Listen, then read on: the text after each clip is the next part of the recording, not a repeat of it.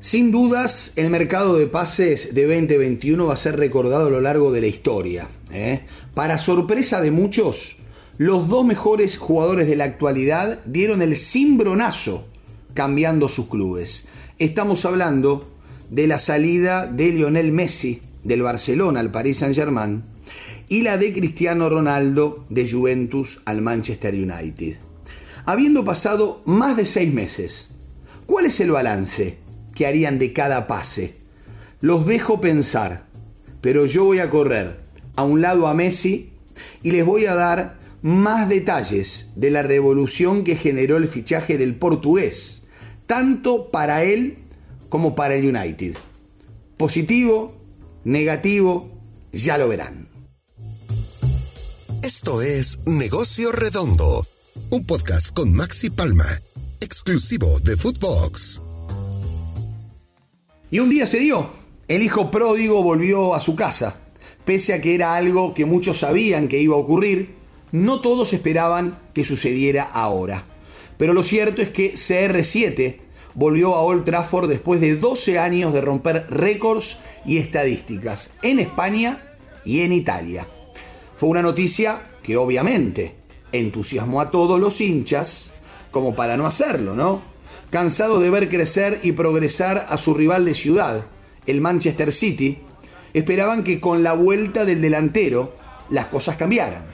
Desde hace 10 años que el United no gana la Premier League, siendo el equipo que más veces lo logró. De 2012 a la fecha, el City se la quedó cuatro veces, Chelsea dos. Una vez lo hizo Leicester y la otra lo hizo el Liverpool. En su ausencia, el club parece que perdió la memoria de lo que significa ganar campeonatos. El Manchester es uno de los clubes más importantes del mundo, algo que logró antes de que apareciera CR7 y que lo potenció con él. El portugués llegó al United como un novato y se fue como leyenda. En su primera etapa en Old Trafford consiguió 10 títulos, entre los que se destacan 3 Premier League y la UEFA Champions League 2007-2008. Además, ganó su primer balón de oro en la temporada 2007-2008 y a lo largo de esas seis ediciones vistió la 7 roja en 292 partidos, marcando 118 goles. Por todo eso, era entendible el monto económico que la directiva del United decidió desembolsar por él.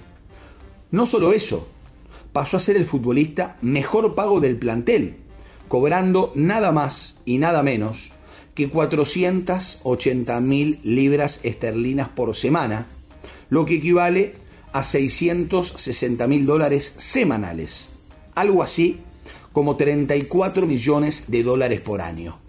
A esa cifra hay que sumarle los beneficios comerciales que recibirá por la venta de la emblemática camiseta número 7. Ni bien se publicó la primera venta de la prenda, se registraron 406 mil 250 unidades vendidas en las primeras 12 horas. Una cantidad que rompió un récord dentro de la Premier League, superando los 37 millones de euros. Es importante resaltar este dato porque acá queda demostrado lo importante de la imagen que fue puliendo Cristiano en su carrera. Cuando llegó al club inglés, el dorsal 7 estaba ocupado Gracias a que Cavani se lo cedió, el portugués pudo mantener su marca personal. Una excelente jugada de marketing para el club. Una vez que se concretó la operación, trascendió que gastaron unos 15 millones de euros para liberarlo de Juventus, con la posibilidad de sumar unos 8 millones extras en concepto de bonus por objetivo. ¿Quieren saber cuáles eran? En la previa, me animo a decir que eran bastante sencillos de lograr para el goleador. Pero la suerte no estuvo de su lado. ¿Saben cuántos millones perdió CR7 por la mala campaña? Bueno, como parte de lo pactado en agosto del año pasado, Cristiano perderá 6 millones y medio de dólares en bonus por no avanzar en Europa y no levantar un trofeo en Inglaterra. La eliminación de Champions en octavos de final, tras caer ante el Atlético de Madrid por un global de 2 a 1, significó una pérdida millonaria.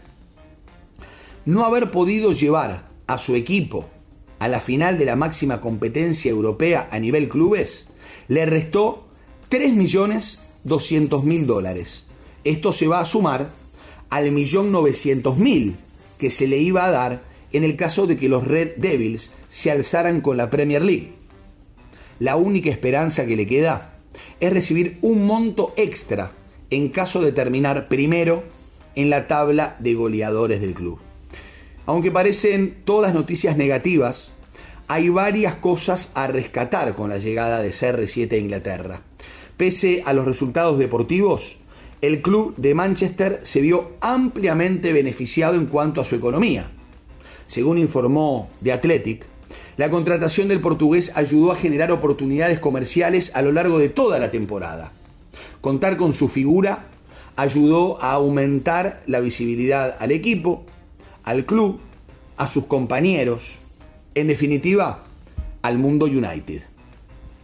¿Saben cuáles son las marcas que acompañan a los Red Devils?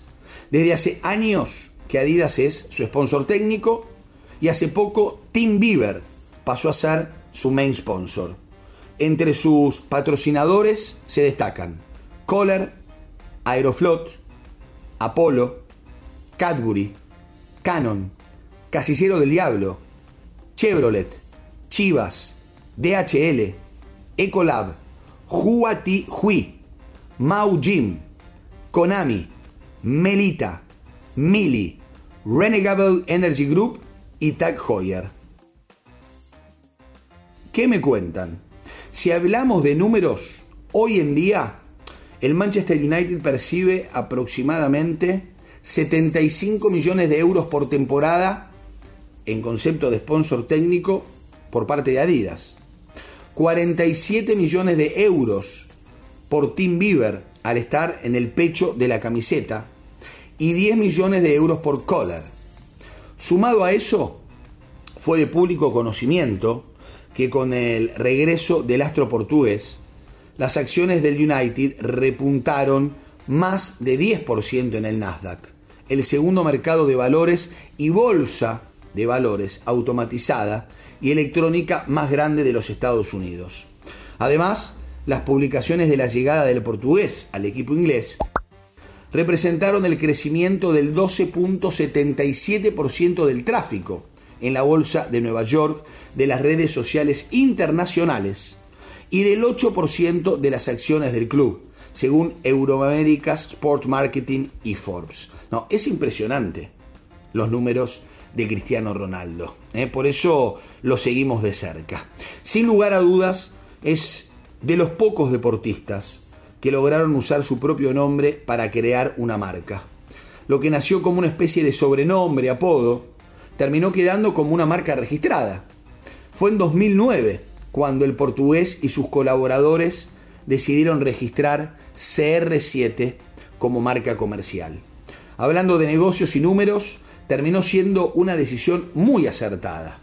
Es que con esta jugada logró meterse en diferentes mercados, más allá de los deportivos, calzado, ropa interior, moda juvenil, perfumes, tecnología y hoteles, entre otros. Hoy en día aparecen cinco marcas registradas en la base de datos de la Oficina de Propiedad Intelectual de la Unión Europea, que contiene el nombre Cristiano Ronaldo, y para CR7 se destacan 17 registros. Ronaldo es el mejor ejemplo de cómo el nombre de un famoso puede generar negocios que no se limita a las tarifas relacionadas con el rendimiento deportivo, y cómo entre una marca registrada y una persona famosa hay beneficios económicos que aumentan mutuamente el valor de ambos. Y en el mundo de las redes sociales, la virtualidad y la espontaneidad, obviamente, CR7 no quedó ajeno a ello. El portugués es la persona con más seguidores en Instagram, superando la barrera de los 400 millones. En la actualidad, las redes sociales se volvieron otra fuente de trabajo, donde las marcas buscan cuentas con mucho alcance para poder promocionar sus productos. Según Hopper HQ, una empresa especializada en redes sociales, el delantero recibe un promedio de 1.4 millones de euros por publicación promocional, es decir, en colaboración con una marca para lograr difusión y alcance. ¿Saben cuáles son los negocios de Cristiano? Bueno, a ver, siéntense que los vamos a repasar. Entre los más destacados se pueden contabilizar su propia marca de ropa interior, una cadena hotelera, otra de gimnasios, una línea de perfumes, tres hoteles Pestana CR7 y una aerolínea a través de la cual alquila su jet privado, además de una marca de ropa. Tal es su prestigio en el mundo que su poder comercial llegó a Sudamérica, más precisamente en Uruguay. En 2017 compró una agencia digital para lanzar sus propios productos tecnológicos. Le cambió el nombre y la bautizó Seven Legend, en alusión al número 7 y la palabra leyenda. Antes de la llegada del futbolista a la empresa, la compañía se dedicaba a crear productos para marcas de renombre internacional como McDonald's, a partir de contar con un equipo integrado por redactores, productores, diseñadores e ingenieros. En la actualidad, Seven Legend es una de las agencias digitales más importantes de Europa y hace poco firmó contrato con Nacional de Uruguay para modernizar su página web y su contacto con los hinchas y socios. Entre algunos de los demás clientes que tiene la agencia en la actualidad se encuentran Porto, Valencia, la Federación Portuguesa de Fútbol, Leves, Levis perdón, y la empresa Eleven Sports. Si hablamos de Cristiano, no podemos dejar de nombrar a Nike. El exjugador del Real Madrid es el deportista mejor pago de la empresa, incluso por sobre otros como LeBron James, Tiger Woods, Rafa Nadal. Su relación contractual empezó en 2003 y por el momento se extenderá hasta el 2026. Los números del acuerdo son elevados. En 2016 firmaron un contrato por 10 años por una suma de 162 millones de dólares. El mismo tiene bonificaciones si el portugués gana el balón de oro, el premio de Best, etc. Esta última ganancia es de 20.2 millones de euros por cada premio durante estos 10 años.